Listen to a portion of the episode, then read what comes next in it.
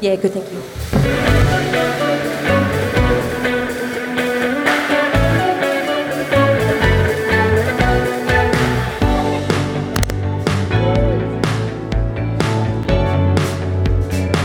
And maybe the XLR. I don't know.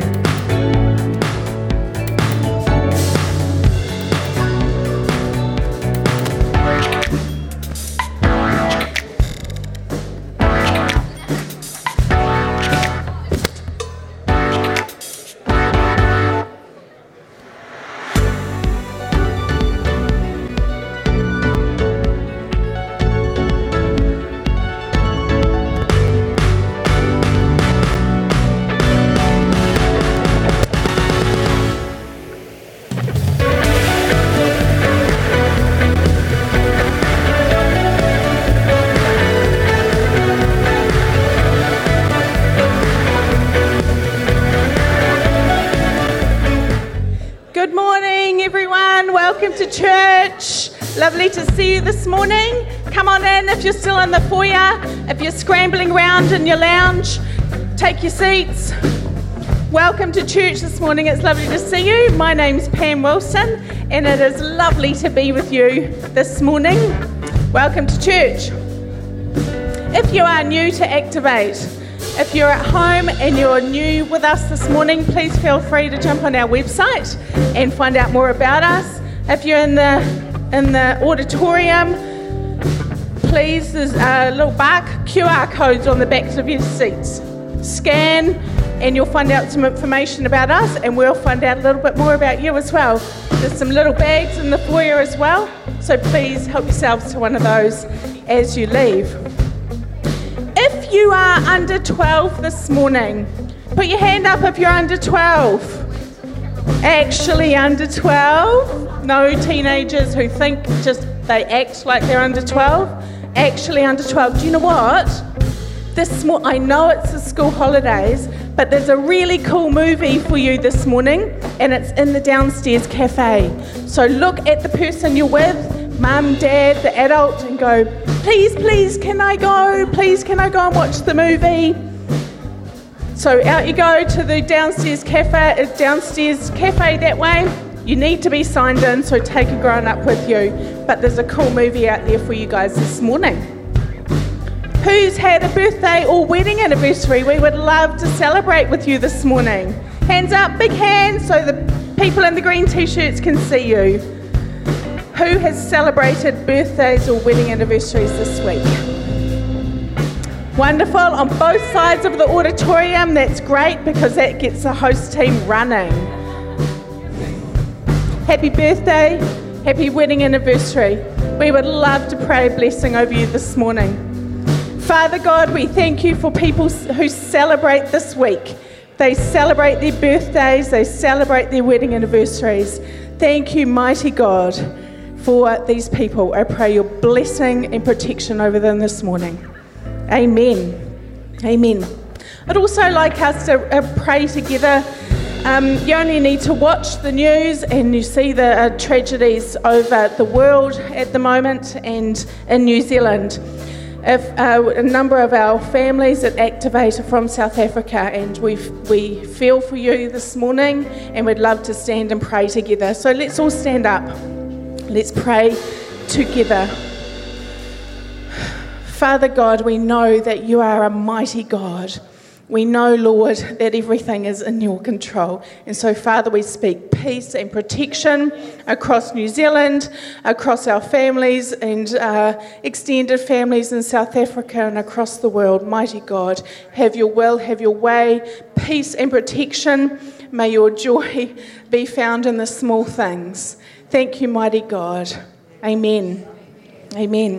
Let's turn out, have a seat, turn your eyes to the screen, and let's see some video news today.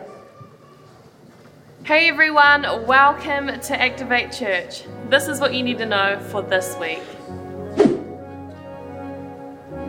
Hey everyone, hey, my name's Ben, and one of the roles I have at Activate is I look after Activate groups. I just want to tell you a little bit about the group that I run. So it's a men's group, and it's an amazing place. The support we have for the guys, the conversations we have, the challenges that we put against each other is just absolutely amazing.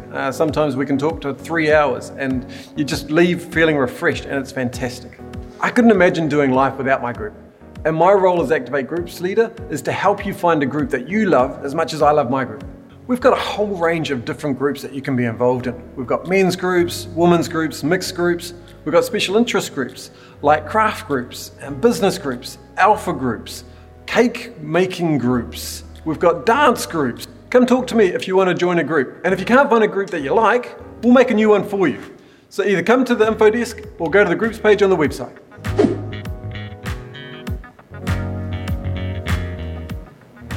Global Legacy Month has been amazing, and we've had so many people saying, how do we become part of it? How are we part of leaving this legacy? Well, there's so many teams that you can be part of that make an impact every week. And we're making it easy for you. You can be on one of our kids' teams. You can be part of our hosting team, part of our creative team, and so many more. So check it out and become part of the team. Hi, I'm Michael. If you're feeling stirred about ministry, the next best opportunity is on Monday night, starting on the 2nd of August. We're going to have a course running for 10 weeks, really exploring what we believe as a church. It's going to be a wonderful opportunity, and I'd love to see you there. Hi, my name's Chris. I'm the leader at Community Link Trust. If you've been moved to serve local, I'd love to have a conversation with you about what that could look like. Or, on the 24th, Anna from Reconciled World, Kit and myself, running a workshop on how you can serve and how you can help. We'd love to see you there. Hi, thanks for being part of Global Legacy, and thank you for putting your faith promise card in. We will announce the results in a couple of weeks, but in the meantime, if you haven't yet got a card, how about getting it in now, because your part really, really matters. We want every person involved. Thanks.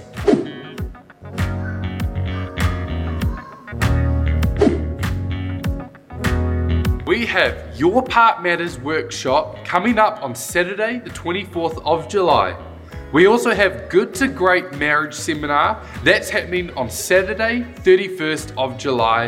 And then we also have Activate Education Night classes starting on Monday, 2nd of August. Now you're up to date. For more info, go to the info desk or our website at acnz.church.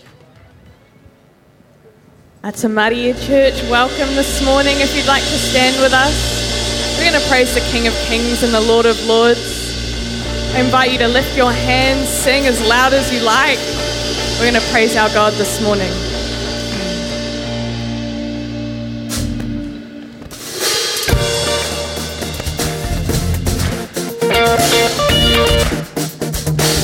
Sing, I come to you. With a grateful heart for the things you've done, I come to you, giving all my praise for the day you've made. You're amazing, forever reigning, my God. There's no one like you, none beside you, my God. We sing everywhere. I will lift your name up. In all I do, I will give you praise. Everywhere I go, I will lift your name up. I lift your name up. I lift your name up. I lift your name up. I lift your name up. I lift your name up. To you with a sacrifice, want to lift you high. I come to you every night and day, want to give you praise. You're amazing, forever reigning, my God. There's no one like you, there's none beside you, my God. Sing it out, church. Listen. Everywhere I go, I will lift your name up. In all I do, I will give you praise. Everywhere I go,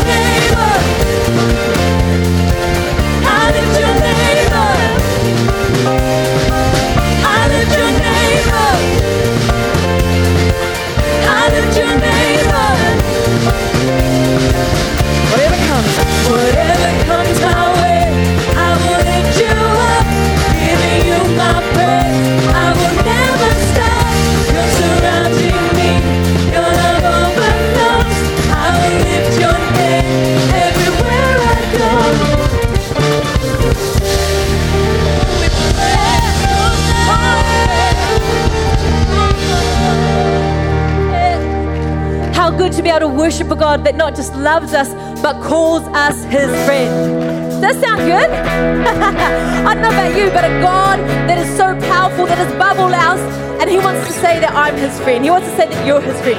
That is incredible. So let's sing to our friend this morning. Who am I? Who am I that you are mindful and love me?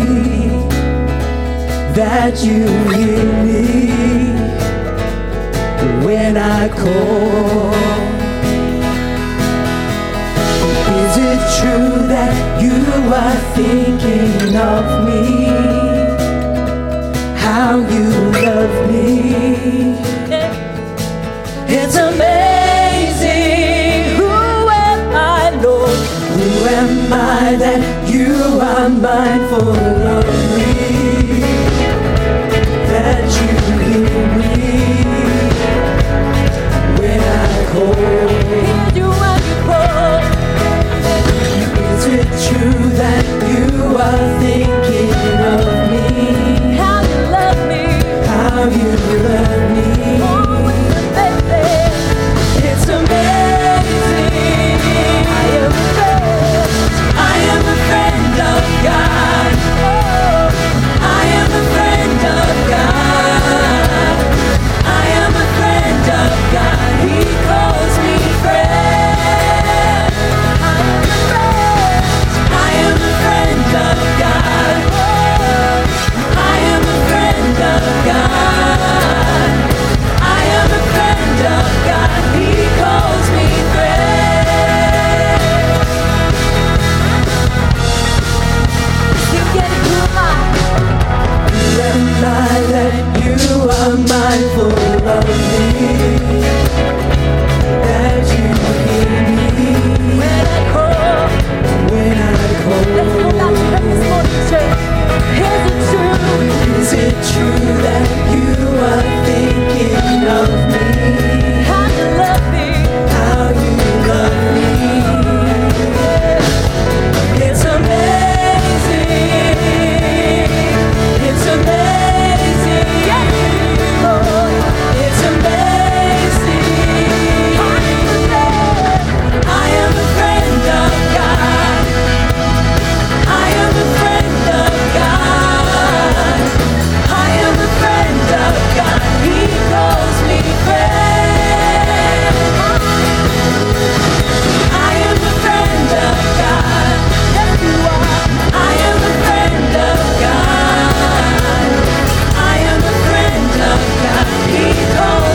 friend. I am a friend of God. Yes, you are. I am a friend of God. I am a friend of God. He calls me friend. God, oh my. God, oh my Lord of Lords. To our friend this morning, our God.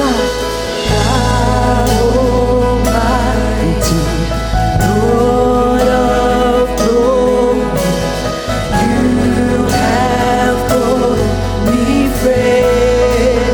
No matter where I've been or what I've done, God Almighty Lord of glory, you have called me friend.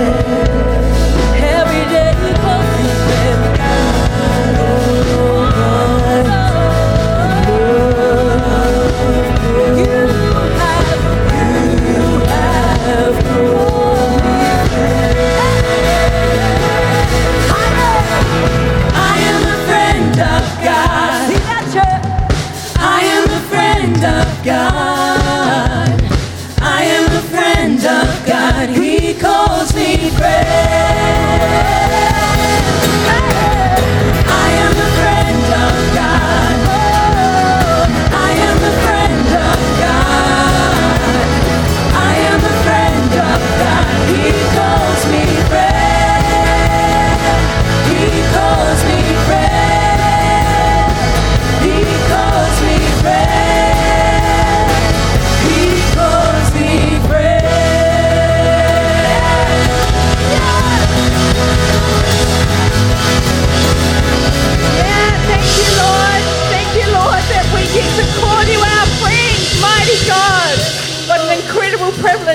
have you as our friend, that you are our friend. Thank you, mighty God. What a privilege that none of us are alone. None of us are without friends, Lord. Thank you, Father, for friendship with you, mighty God. Thank you, Lord Jesus. Amen. Amen. Have a seat, everyone. Thank you, team. This morning I get the privilege of welcoming up Chris Hubbard to share communion with us. Thank you, Chris. If you're at home, gather your emblems because we've got communion.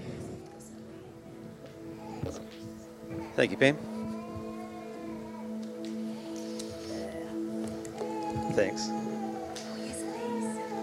Good morning. I assume the communion's being handed out by faith. Thank you. I just want to read Matthew chapter 26 and starting at verse 26, well-known passage. And as they were eating, Jesus took bread, blessed and broke it, and gave it to the disciples and said, "Take, eat, this is my body." Then he took the cup and gave thanks and gave it to them, saying, "Drink it, all of you, for this is my blood of the new covenant, which is shed for many for the remission of sins."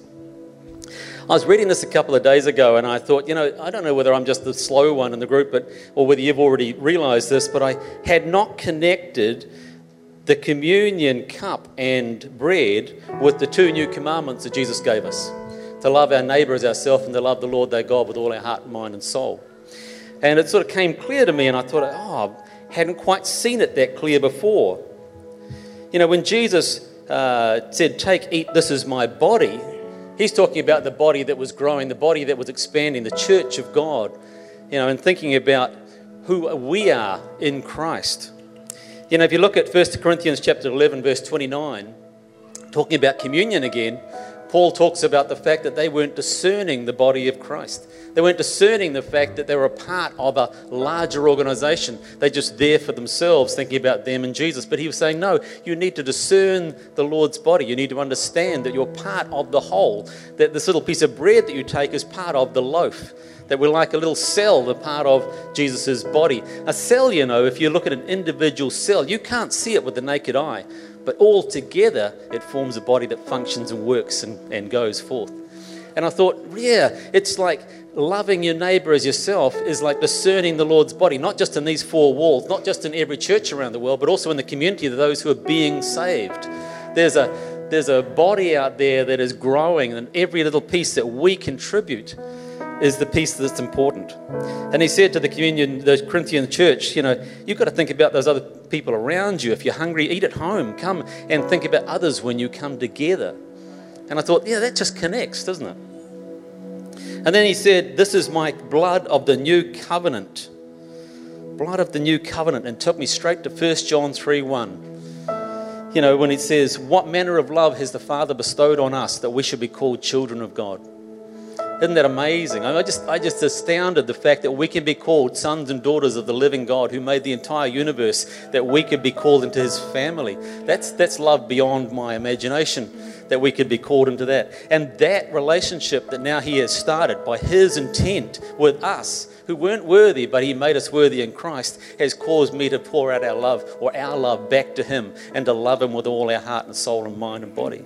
And I started to connect these two commandments with communion, and we thought, as much as we celebrate this, we celebrate loving each other and loving God, and that's what it's really all about. In 2 Peter chapter 1 and verse 2, it says, "As his divine power has given to us all things that pertain to life and godliness." Isn't that amazing? We have everything already. "Through the knowledge of him who called us by glory and virtue, by which have been given to us exceedingly great and precious promises, that through these you may be partakers of the divine nature." That's an amazing scripture right there. But I say that because the new covenant, according to Hebrews 8 verse 6, is based on better promises, isn't it? And he said, "Take this blood of the new covenant." That word covenant literally means contract. God, the Father, wrote a contract, a new revised one with better promises, with everything that you need for life and godliness. And he wrote this contract and he signed it by the most precious thing he had, which is the blood of Jesus, his son. And he said, "This is my will for you. This is what I'm calling you into. But like any contract, it's pointless until we enact it. It's pointless until we take hold of it. You know, and if we've been born again, we've taken hold of one clause, one promise within that contract of salvation. But there's so much more in there. He said he's given us everything that pertains to life and godliness. Everything that you can come across, every need that you have is in that contract that he's written. But we have to enact it. We have to put a claim against it. You know, if it's an insurance policy, you have to put a claim against what you've lost to get that back. It doesn't count for anything unless you do. If it's a home loan you've arranged, it doesn't count for anything until you draw it down and actually enact it. If it's a will and you get a letter from the lawyer saying your great uncle has left you a fortune, it doesn't make any difference until you go to that lawyers and sign off and agree and receive that. You know, the contract is there with everything that God wills for our life and has given to us, but it's up to us to take hold of it. When you realize that, it pours out love back to him and say, thank you, Father, you've given me all things. Isn't that amazing? I just think it's incredible. We have to enact, enable, put into effect, claim by faith the promises that he's written in this new agreement, this new contract that he's given to us. I think it's an amazing way of thinking about it. I'll write this out. And we didn't write it out and think, this is what we'd like, Father. Can you please agree to it? No, he designed this. He put it in there by his own will and love. He who gave his own son, how will he not with him freely give us all things, as Romans 8 talks about? Amen. So when we take communion this morning, I just want to, when you take the bread, well, actually, it's a little rice cracker. We have to think about being a part of a big rice cracker this morning instead of a loaf. But when you take that, it's a matter of giving ourselves away, isn't it? It's a matter of being part of the body. It's a matter of doing our part that God has called us to do. Not in stressful sort of way, but what he calls us to do by his Spirit, to partake or contribute to the body of Christ. And when you take the cup, think about the covenant, the new agreement, the new contract, and whatever your particular need is most at the moment, this is the agreement that you're saying, I'm partaking of this contract. I'm agreeing with this contract. I know that you have supplied my every need, and I will find those promises, and I will enact them by faith. And I know that you have loved me and given me all things that pertain to life and godliness through his great and precious Son. Amen. So let me just pray.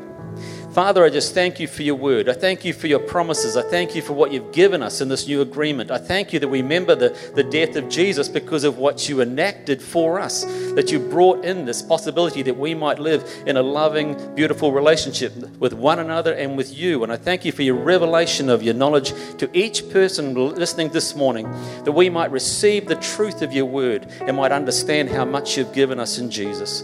Amen. Amen. Let's partake together.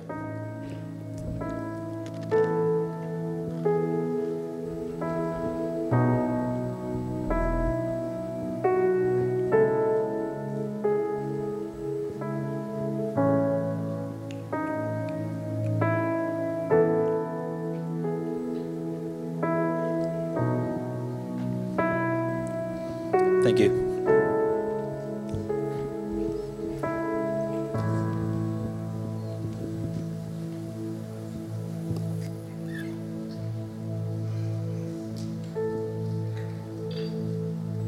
Just in your own time, there's no rush at all. We invite you to stand, to worship and to praise our King. Isn't that beautiful that we can trust in his promise? We can trust in the words of our Father to be truthful, that he delivers. He delivers on what he says he'll do. As we were preparing for this Sunday, I felt a call from God to come home, for his people to come home. He says, haere mai. He doesn't mind what you look like. He doesn't mind where you've been, who you've mixed with. He just says, come home. And in his grace and in his love and in his mercy, because of that, we praise him. So I invite you to stand. We're going to praise our Heavenly Father for his goodness.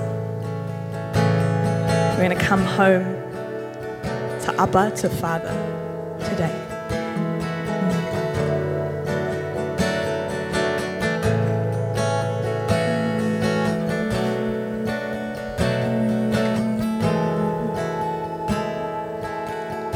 You're a good, good Father. It's who you are. It's who you are. It's who you are. And I'm loved by you. It's who I am. It's who I am. It's who I am.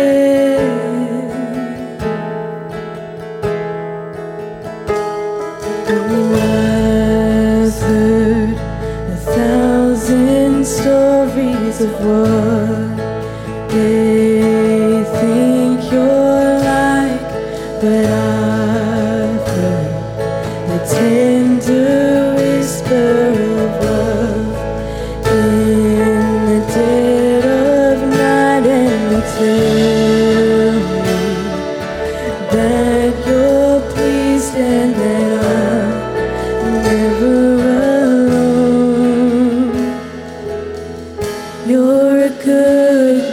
Father, it's who you are, it's who you are, it's who you are, and I'm loved by you, it's who I am, it's who I am, it's who I am.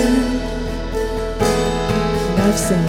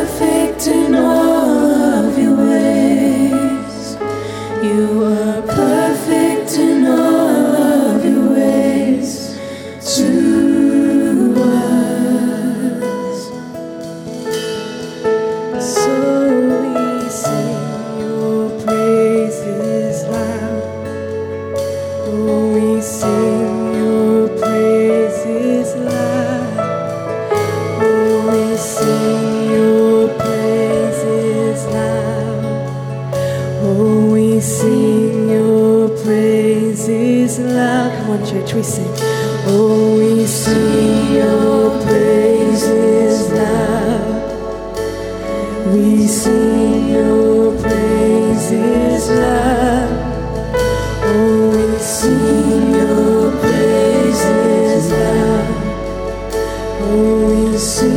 your praises.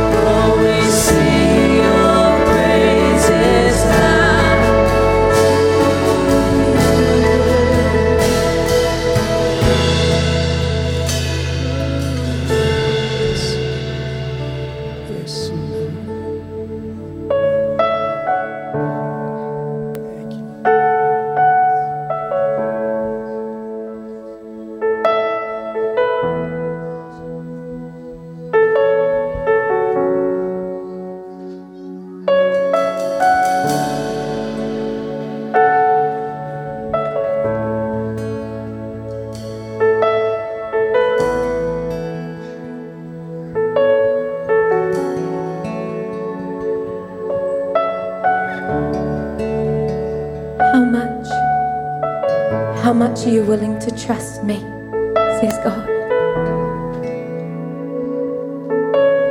For I can only lead you as far as you are willing to trust me.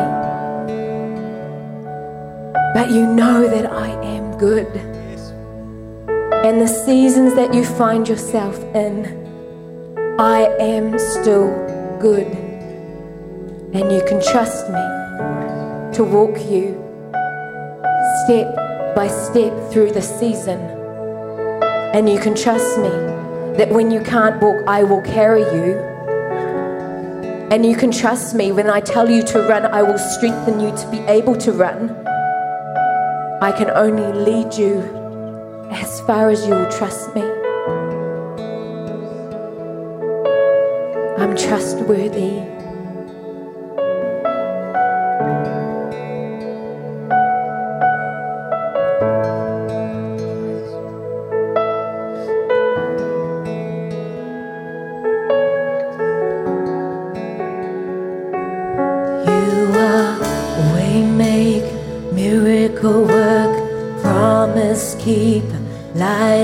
Darkness, my God, that is who you are.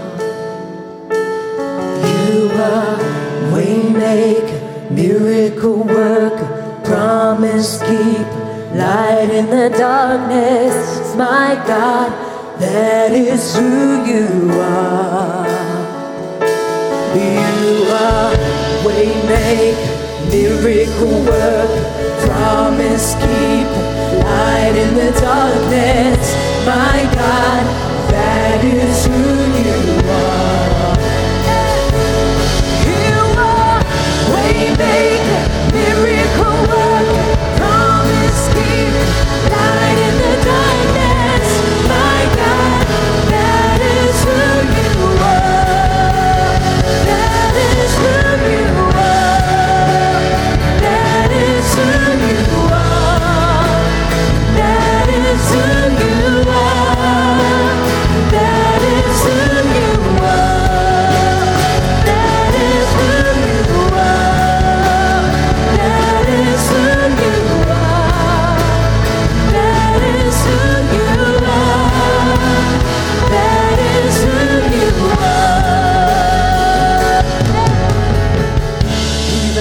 I don't see it, you're working. Even when I don't feel it, you're working. You never stop, you never stop working. You never stop, you never stop working. Even when I don't see it, you're working. Even when I don't feel it, you're working. You never stop, you never stop working. You never stop, you never stop working. Even when I don't see it, you're working. Even when I don't feel it, you're working. You never stop, you never stop working. You never stop, you never stop working. Even when I don't see it, you're working. Even when I don't feel it, you're working. You never stop, you never stop working. You never stop, you never stop working. Promise keep, light in the darkness, my God, that is who you are. Yeah, you are who you are. Waymaker, miracle worker, promise keep, light in the darkness, my God, that is who you are. Yeah, that's who you are, Lord. You're Waymaker.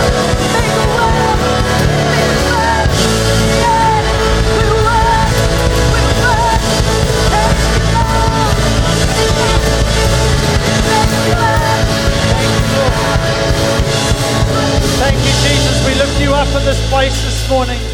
We honor you. There is no other like you. You are the way maker. You are the miracle worker. And today we celebrate you.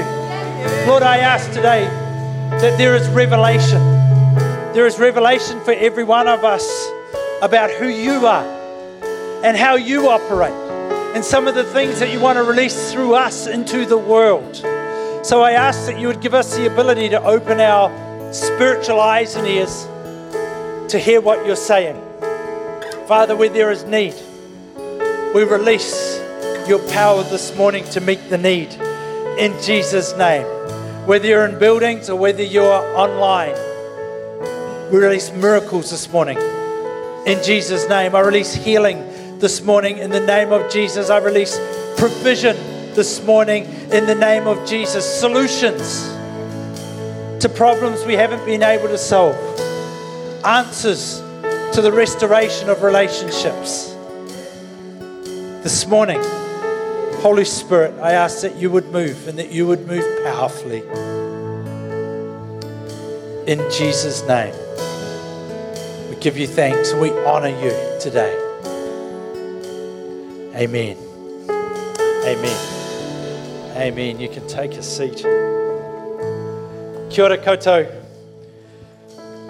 Ko Sheridan taku ingoa. Let me bless you this morning. Kai marama ai mātou ki ngā mohiotanga o ihu kraiti rua kau ti warua tapu. May we know and be known by, I love that. May we know and be known by the presence and revelation of Jesus Christ and the Holy Spirit today. Today. Well, very good morning to you. It's nice to see you online. Great to see you. Welcome. Nice to have you with us today. Hey, the global ministry, global legacy that we're talking about, we will be announcing that in the next couple of weeks, how we've gone. But we want to give you time to get your cards in, because your part really does matter. And we want you to be able to celebrate as part of the team, part of the family, when we announce it in a couple of weeks, how we've gone with the global mission offering. So there are cards in the foyer at the hub desk. Make sure you get hold of a card and you get your card, and it's going to be good. Well, is it okay? Well, I don't even know why I'm asking permission, actually, because I'm going to do it. So I'm going to stir the pot just a little bit today. And that's all right. I'd love you to open your Bibles to the book of Acts. I've got a new preaching style. It looks like this. I don't move. I'm going to talk monotone, because I had the family around to watch rugby last night and they mocked me. Nah, I don't care. We're 4 weeks into a series. No, we're not. It's a 4-week series of Acts. This is week 3. And so far we've looked at together or unity. We've looked at the ripple effect. My title today is The Power We Have. The Power We Have. And I want us to turn to Acts chapter 3 and verse 1 to start with. The power we have. Peter and John went to the temple one afternoon to take part in the 3:00 prayer service. As they approached the temple, a man lame from birth was being carried in. Each day he was put beside the temple gate, the one called the Beautiful Gate, so he could beg from the people going into the temple. Then he saw Peter and John about to enter. He asked them for some money. Peter and John looked at him intently, and Peter said, "Look at us." The lame man looked at them eagerly, expecting some money. But Peter said, "I don't have any silver or gold for you, but I'll give you what I have. In the name of Jesus Christ, the Nazarene, get up and walk." Then Peter took the lame man by the right hand and helped him up. And as he did, the man's feet and ankles were instantly healed and strengthened. Most of us don't realize the power that we have access to. We have no idea. Most of us simply don't realize that the power we have access to is the power of God. Let that sink in just for a moment. You have access to the power of God, creator of the universe, of all things. You have access, as a disciple of Christ, to the power of God. That is an amazing thing. Sorry, I've got no cash on me, but let me give you what I have got. He says to a man who was born lame, is now an adult, has never walked a day in his life, has been carried into this place for years and years and years. Let me give you what I have got. Get up and walk. That is power. Yeah. That's incredible power. Can I ask you this morning, what is your expectation of God's power? What's your expectation of God's power? When I drive a V8, I have a twitchy foot. The truth is, when I drive anything, I have a twitchy foot or a twitchy hand. But in a V8, I have a twitchy foot because I know it's got power there, and I just want to use it. Any given opportunity, I want to use it because I know it's there. I love it. I wonder if we have the same expectation in God. We've got this incredible power that we've been given access to, the power of God. I wonder if we drive with a twitchy foot. Just let me loose. Just let me lay my hands on them. Just let me pray for them. Just let me prophesy over them. Just, God, do your thing. How eager and expectant and prepared are we for a release of the power of God? Do we live in that expectancy?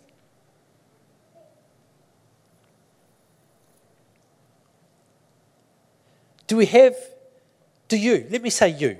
I like to say we, but today I want to personalise it because I want to get under your skin a bit, because I believe God's going to plant something in you today. Do you have any grasp of the power you have access to?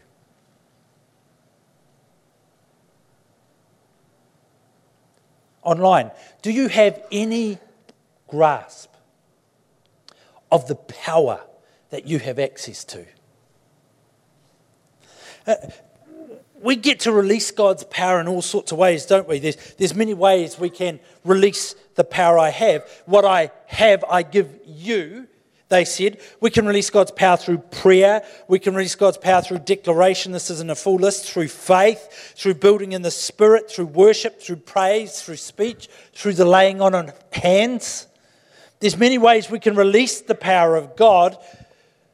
But do we release the power of God? Jesus' desire is that all of his disciples operate in his power, that all of his disciples access his power. Not only access it, but access it with authority. But I'm not actually sure we want this. I'm not sure you want this. I'm not sure that you expect this. And I'm not sure that you even believe this. And those comments are based simply on my observation of how many of us come to prayer meeting. See, I told you I was going to get under your skin.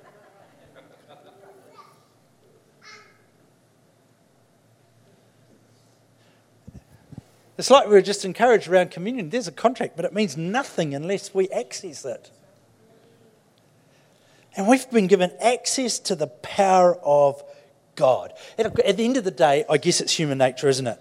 But we tend to ignore things that are, or minimalise areas of faith that require our pursuit, our fervour, our passion, our hunger, until we need something, until we need a miracle. And I hear this all the time, you know. Oh, no, I'm not sure God will come through. I'm not sure God wants to do that. And the problem is that we never build our faith muscle until we want to access it.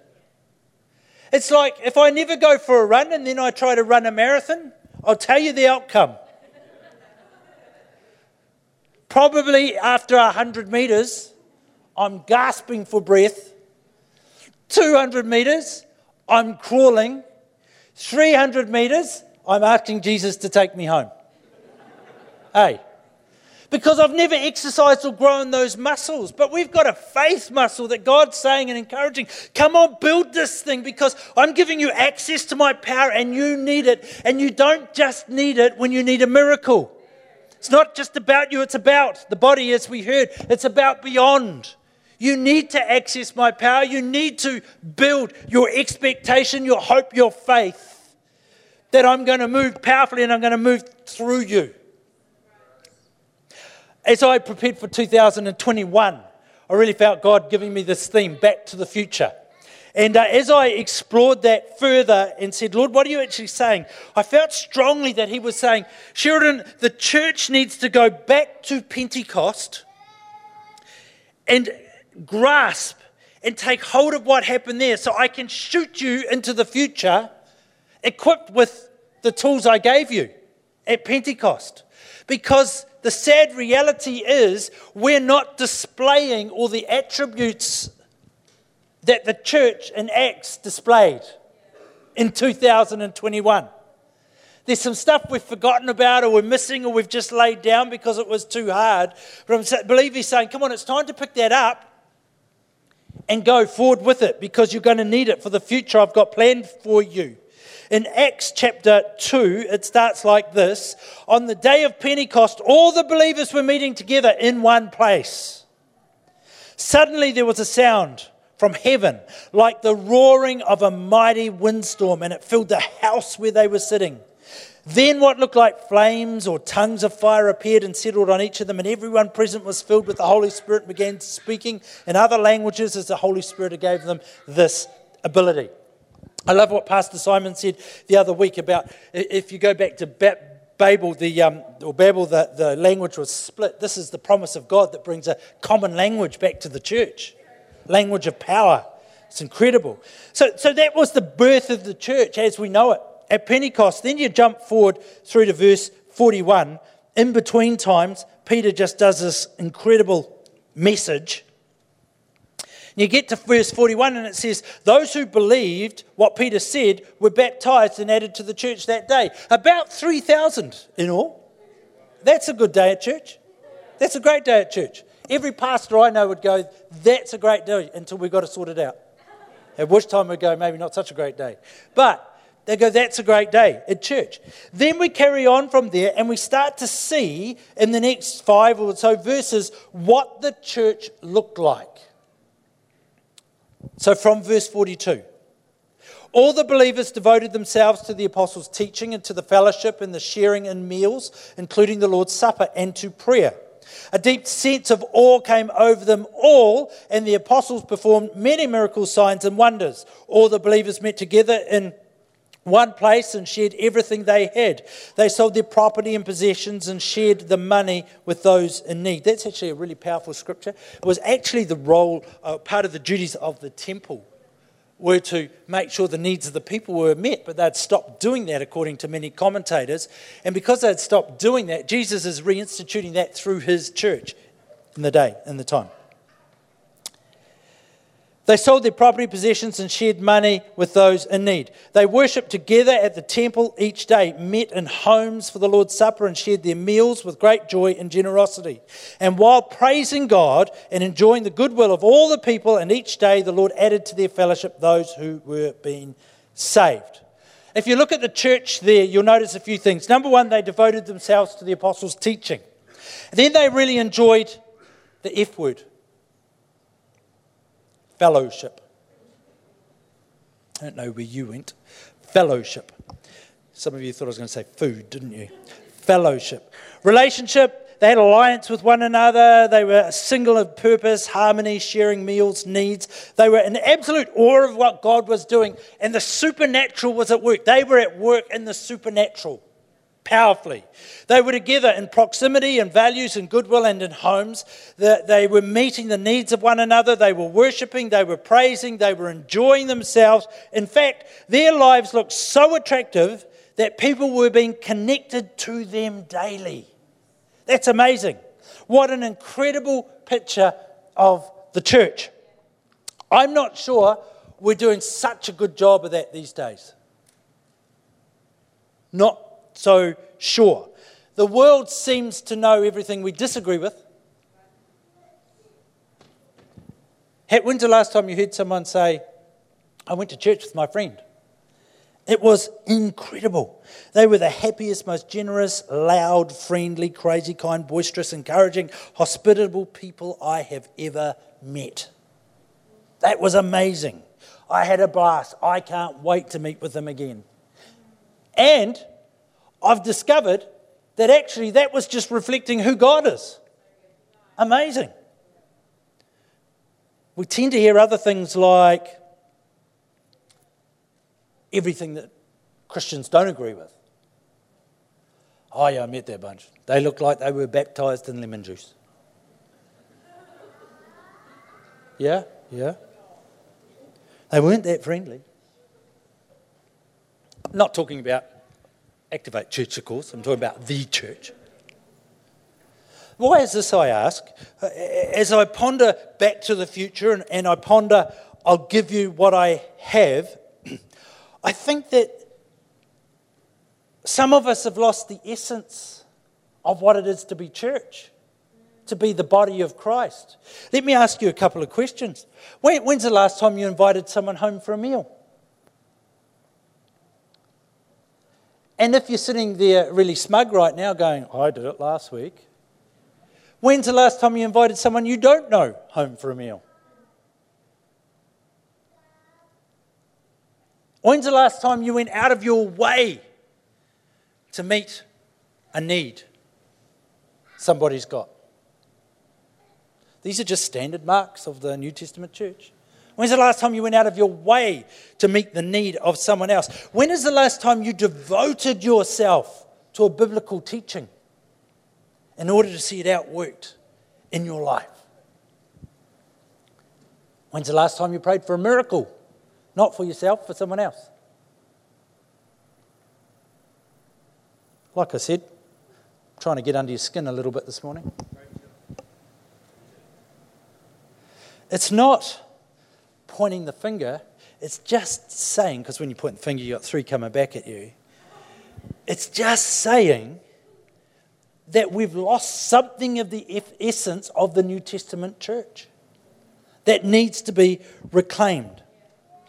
I want to talk for the rest of this message about a small phrase in the book of Acts here, but I think it's something that the wider church at large neglects terribly, and we neglect it at the cost of seeing the power of God at work powerfully.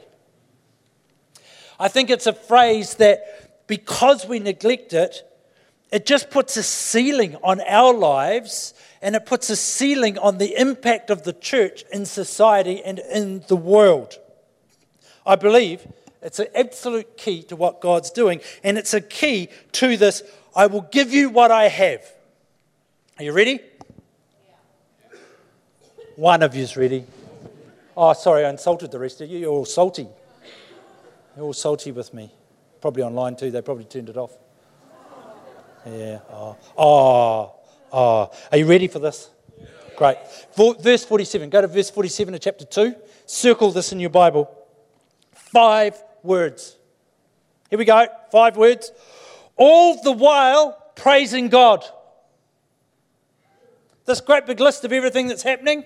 All the while praising God. Praising God. Can I ask you, when is the last time you just spontaneously broke out in praise at home? When's the last time you spontaneously broke out in praise in your car only to realise, oh my goodness, I'm stopped at the lights and there's people parked beside me? When's the last time you spontaneously broke out in praise at work or in your garden or wherever? Because all the while, they were praising God. Jan and I were so proud of us. Jan and I were outside a couple of weeks ago, and we were both looking up at the same time, and the most incredible shooting star I have ever seen. Like, it was just like, we looked at each other and went, oh my goodness, did you see that? That was just like, wow, it was like our own personal fireworks display. It was incredible. And we looked at each other and our next response was, God, you are absolutely amazing. Yeah. That is incredible. God, that you would do that just for us, because we're the only two on the whole planet looking up at this moment. Praise just erupted. There's an old hymn, Praise is the Power of Heaven. Does anyone know it? Praise is the power of heaven. Know it now? Praise is the power of heaven. Praise is the power that opens the door to the King of all kings. It's so true. It's so true.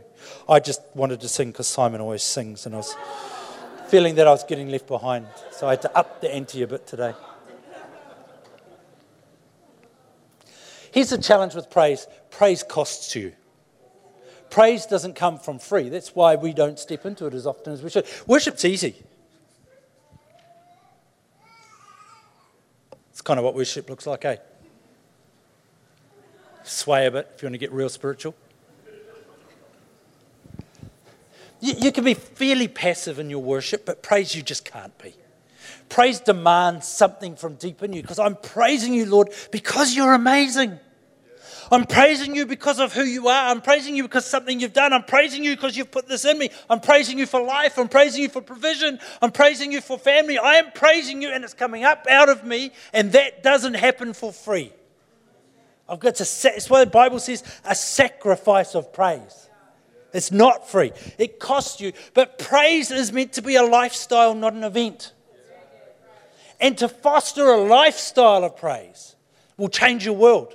To foster a lifestyle of praise will change church, will change a nation, will change the nations, because it's supposed to be a lifestyle, not a special event. If praise is a lifestyle, I associate with praise with the good days and the tough days, because praise is a lifestyle. Not every day is a good day, just in case you were waiting for that. Not every day is a good day. Some days are just tough. Yeah? Anyone ever had a tough day? Yeah, some of us. Oh, a couple of us. The rest of you liars. Oh, that's not very PC. You're liars. The praise, tough days happen. But when praise is a lifestyle, you find something to praise God for. But when praise is an event, you save it for gatherings at church like this, and you have your moment, or you save it for when you're desperate. You do. Oh, God, help. Oh, praise. But it's not supposed to be like that. It's supposed to be a lifestyle. In the King James, because it was the easiest one to research, the phrase praise the Lord is in there 150 times plus. But the words praise and hallelujah, which is praise 10,000 times, over 1,800 times. Because praise is to be a lifestyle word, not an event word. I love the new song that Equippers Church have released called State of Mind. It says, the words say, I don't need a reason to praise you. This is my state of mind. My God, in every season I'll praise you. This is my state of mind. I love that. It's a lifestyle song. Now, grab your Bibles and let's go to Acts chapter 16 and verse 16.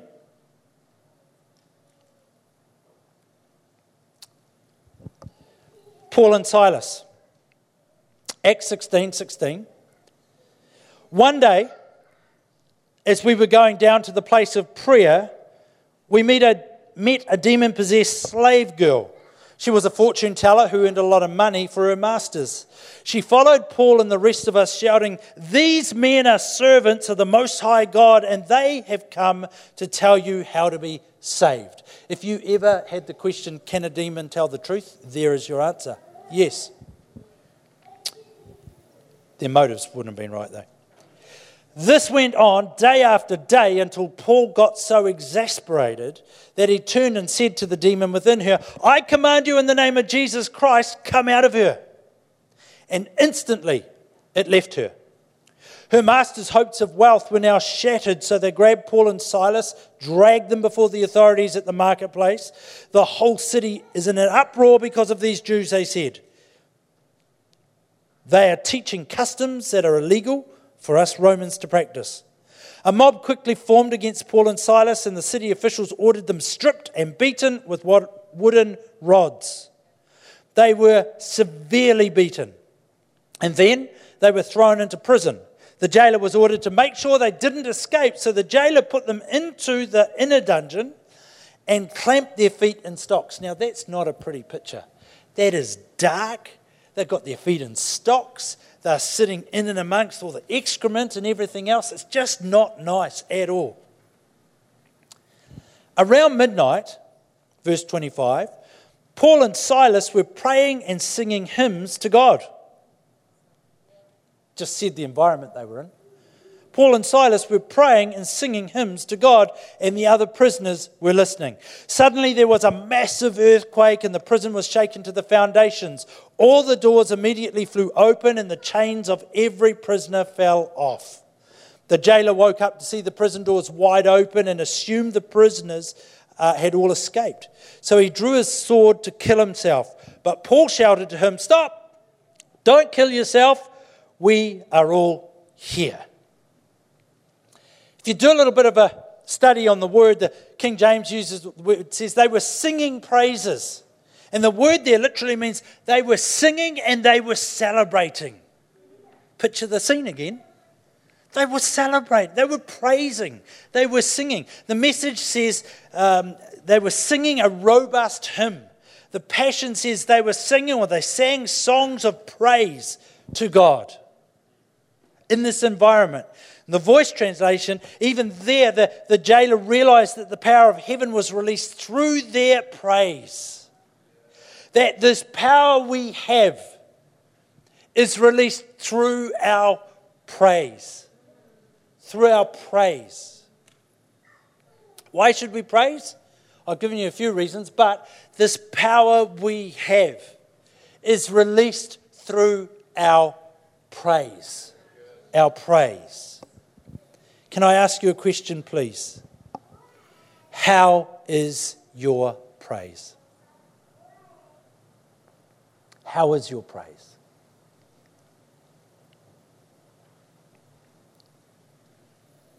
We're humans. We all have areas in our lives where we've been robbed.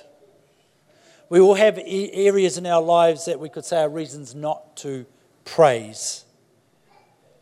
We have areas in our lives that perhaps have been stripped and beaten and imprisoned.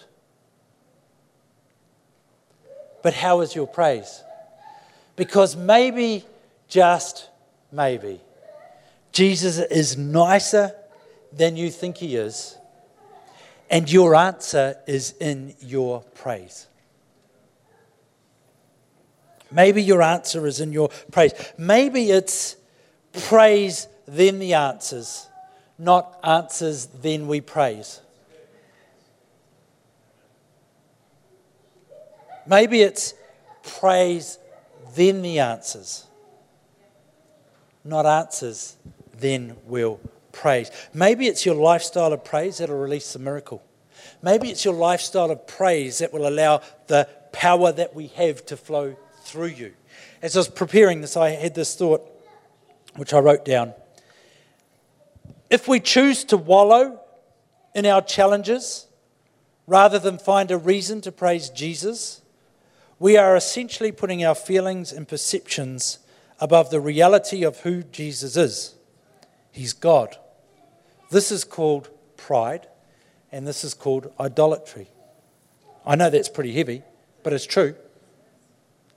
If we choose to wallow in our challenges rather than find a reason to praise Jesus, we are essentially putting our feelings and perceptions above the reality of who Jesus is, and he is God. This is called pride or idolatry. So coming off that heavy statement, let me give you 7 great things that praise does in your life. If you've got your phone, you should write these in your notepad, or at least write the scriptures. 7 results of praise. Number 1, praise gets our focus on God. Gets our focus back on him. It develops our hunger. It sets our expectations. Psalms 150 verse 2 says, "Praise him for his mighty works. Praise his unequaled greatness." Number 2, Praise keeps us humble. Psalms 95, 2 and 3. Let us come to him with thanksgiving. Let us sing psalms of praise to him. For the Lord is a great God, a great King above all gods. In other words, you are God and I am not. Number 3, praise gives victory over the enemy. Praise gives victory, or it releases victory when we praise. 2 Chronicles 20, 22. At the very moment they began to sing and give praise, the Lord caused the armies of Ammon and Moab and Mount Seir to start fighting among themselves. At the very moment they started to sing and give praise. I love that. Praise gives victory over the enemy. Number 4, you can't complain and be negative and praise at the same time. You just can't. Doesn't work. You praise yourself happy. That's what happens. Keeps our attitude right. Praise keeps our attitude right. Psalms 103, 2. Let all that I am praise the Lord. May I never forget the good things he does for me. He forgives all my sins. He heals all of my diseases. He redeems me from death. And he crowns me with love and with tender mercies. Number 5, praise creates the environment for God's blessing, miracles, and wonders. In other words, praise releases this power we have. Ephesians 1:3, all praise to God, the Father of our Lord Jesus Christ, who has blessed us with every spiritual blessing in heavenly realms because we are united with Christ. We're united with Christ. Number 6, when we praise, we're inviting the presence of God. When we praise, we're releasing the power of God because his presence is in the praises of his people. Psalm 22:3, he inhabits the praises of his people. You want to get in the presence of God? Praise. Praise. It's how you get in his presence. You praise. Number 7, we are revitalized, we are refreshed, reinvigorated, repassioned, restored when we are in his presence. That's what happens in his presence. Psalm 16:11, you will show me the way of life, granting me the joy of your presence and the pleasures of living with you forever. Psalm 63:3, your unfailing love is better than life itself. How I praise you. I will praise you as long as I live, lifting up my hands to you in prayer. You satisfy me more than the richest feast. I will praise you with songs of joy. Friends, this power we have is released through praise. All the time praising him. You need to see God move in your life? Crank up your praise life. You're feeling dry and thirsty and want to get in the presence of God? Crank up your praise life. You having a pity party? Crank up your praise life. You're wondering what to do next with God? Crank up your praise life. Need to see a miracle? Crank up your praise life. Need to see a God solution? Crank up your praise life. Want to bless your family? Crank up your praise life. Want to annoy the neighbours? Really crank up your praise life. Would you like to stand to your feet for a moment? I'm going to read to you to conclude. When I find it, Psalm 150. And then I want us to praise Jesus right where you are. Just praise him. Lift up his name. This is one of the greatest psalms of praise. What I believe we're doing is we're smashing a ceiling over your life. I'm prophesying right now. That as you praise, you're going to smash a ceiling over your life. if you're online, if you're sitting at the traffic lights in the car or in your lounge, whatever, same applies. This isn't just about being in a building. Wherever you are, you can smash a ceiling over your life by praising Jesus. And we're going to smash a ceiling this morning. And came to my mind, and I can't quite remember the context, it just came to my mind, but it was the arrows. One of the, can't quite remember who, was hit the arrow on the ground, told to hit the arrow on the ground. And he hit it 3 times, I think. And then they said to him, why didn't you hit it 7 times? You could have had all of this, but you settled for this. And I think it's a bit like that with our praise.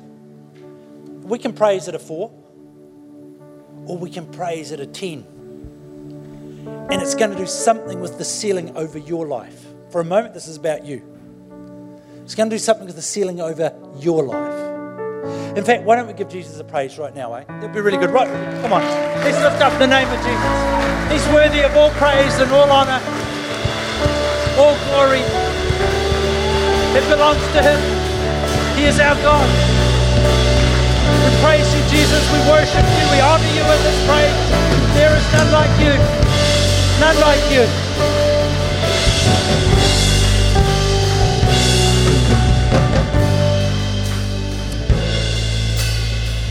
I'm going to give you a 4 out of 10 for that effort. See, I could see your faces. That's not judgmental. Oh, it is really judgmental, actually. I'm still giving you a 4 out of 10. Probably at home it was only a 3 out of 10. I'm going to read this psalm and then throw yourself into 100%. You know, for Peter, the place of the miracle was when he stepped out of the boat. Oh, it's all right for you, Sheridan. You're an extrovert. You like making noise. No, I don't. I'm an introvert. I am. Ask my wife. I like a nice, quiet place. The lawnmower. It's my favourite place in the world. All by myself. In the green grass. But it's not going to hold my praise back, because I've been going through the scriptures and I cannot find that introverts are exempt from praise. Doesn't say it anywhere. I don't feel like it today. It doesn't say you're exempt either. I don't make a pleasant sound. It doesn't say you're exempt either. Oh, but I haven't got faith. No, it doesn't say you're exempt. The person beside me might be embarrassed. Doesn't matter. It doesn't say you're exempt. It just says, the last line of the psalm is praise the Lord. The line before that is everything that has breath. Put your hand up. All of you, put your hand up. I'm just checking. You heard me. You responded. You must have breath. It's talking to you. Good? You ready? I don't think you should leave anything here. I think if we all go out and like at the door, or if you've got to go and get a drink afterwards at home, you've done a good job of praising God. I think if at the door no one could say goodbye because I've got no voice left, we've done a good job of praising God. I think if a rock cries out on my watch, it's embarrassing. That would be, wouldn't it? Imagine if you're just walking along and the rock starts going, oh, praise Jesus, celebrate God, you're awesome. That's an embarrassing day right there when the rock starts crying out. Because we won't. Here we go. By the way, don't jump the start, because it starts with praise the Lord as well. Okay? But you don't have to wait to the end if you don't want. Are you ready?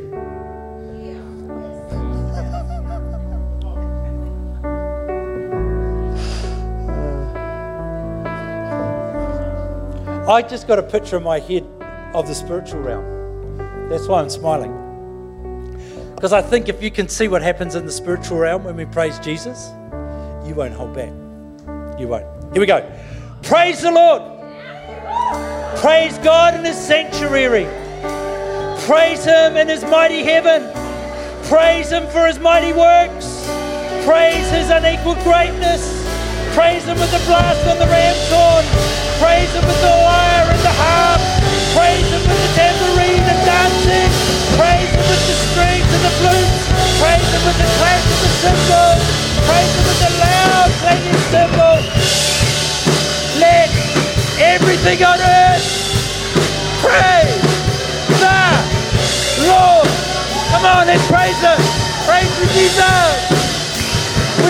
you, God. You're worthy of all praise. Thank you, Jesus. We honor you. We praise you. We lift you up. We celebrate you. There is none like you. We thank you for life. We thank you for provision. We thank you for health. We thank you for the ability to think. We thank you for being able to partner with you. We thank you for your love and for your grace and for your mercy. We celebrate you today. Come on, lift them up. Let's lift them up. Come on. Don't grow tired. Lift them up. We praise you, Jesus. Ceilings have been smashed in Jesus' name. Ceilings over your life in Jesus' name. Removed as we celebrate the King of Kings and the Lord of Lords. We give you thanks. We give you thanks, Jesus. We give you thanks. Thank you, God. Oh, run out of voice. You know, as I praise Jesus, I think back to when I was a teenager and I was doing my best to run away from God. As I praise Jesus, I do my best to, not all the time, but sometimes think of when I was in hospital with major injuries, facing a long, long journey ahead of me. And my parents' pastor came and prayed for a miracle and I received one. Talking to my mum the other day, and she said, she can't remember much about the whole event. All she remembered was going to see this young man in a plastic bubble in the hospital. That was me. I can't even remember that. Apparently I was in a, they put you to sleep for a few days or weeks. And I just go, thank you, God. I've got so much to praise him for. I've got so much to praise him for. What have you got to praise him for? You know, the greatest thing we praise him for is salvation, is the relationship that he's given us, the contract of salvation, coming into relationship with him. God wants to partner with you. He wants you to partner with him. He's done everything for you to partner with him. Everything. All you've got to do is receive his gift. All you've got to do is draw down on that contract. And Romans tells us that if we confess with our mouth that Jesus Christ is Lord, and we believe in our heart that he was risen from the grave on the third day, we will be saved. In other words, the relationship will be connected, not only for this life, but all eternity. That is such a cool thing. It doesn't mean every day is going to be a good day. Just let me add that. Some days are tough. They are. But you got Jesus with you. You've got eternal hope. You've got the creator of the universe that you're partnered with, that you're walking with for all eternity. What more could you ask for? Can I ask you to bow your heads for just a moment, because I want to give you an opportunity today to say yes to stepping into relationship with Jesus. And it may be the very first time you've done that, and that's awesome. Today is a great, great day for you. Or it could be that you've done it before. You just know there's something not right in your relationship with Jesus, and you're saying, Lord, I need to push reset and start again. Because something's not right. And I want to do it your way, and I want to live your way, and I want to walk with you, and I want to know what it is to walk intimately with you.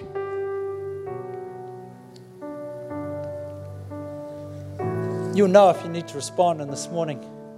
I really encourage you to be courageous. I'm going to get you just to lift your hand in a moment. Give me a wave. There's nothing in the hand wave. I just want to be able to celebrate with you. Say well done, and we'll all pray together at the end. At home, this is you as well. If you know you need to say yes to Jesus today, no matter where you are, you have not strayed too far. Jesus is loving, he's compassionate, he's kind, and he wants relationship with you. Today, if you know you need to say, in just a second, I'm going to get you to hold your hand up. Please lift your hand quickly, boldly. You're saying, yes, Jesus, I choose you. If you know you need to respond to him today, can you lift your hand right now? Just make sure I catch your eye, wherever you are. Thank you, Jesus. Awesome, man. That's great. Fantastic. I'm just going to wait just a couple of seconds. Make sure you catch my eye, please.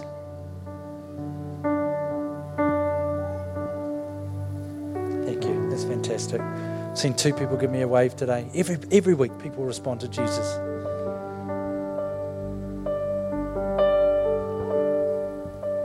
another 5 seconds.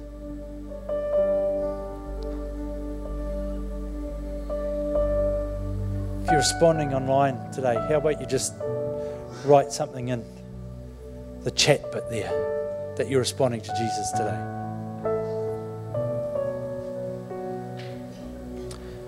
Church, I've seen 2 people respond. How about we give them a big hand? Whenever people get their lives right with Jesus, it's the greatest celebration. The Bible tells us the angels party.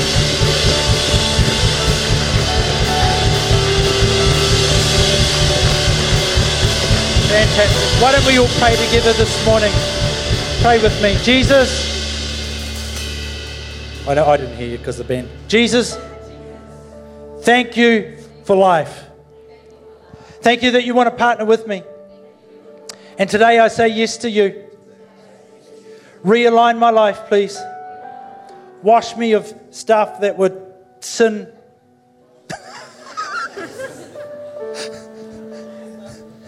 Yeah, wash me of that. Help me to walk in your ways. I'm so grateful that you embrace me. And it's a pleasure to say yes to you. Amen. Amen. Amen. Oh, you can say amen once. Yeah, yeah. Awesome. Why don't you give Jesus one last praise this morning? Well, mate, don't make it the last one. Just another one. Thank you, Pastor Sheridan. Thank you for the encouraging message about praise. Let's remember it every day, every hour of every week. So thank you, church, for being here this morning. May you have a wonderful rest of your day and week. Thank you for your giving. Thank you, Lord. Thank you, people, for joining online. It's wonderful to have you with us. Thank you for joining with us. Tonight, come back. We have the 6 p.m. We have Pastor Steve sharing with us tonight, which will be a great gathering.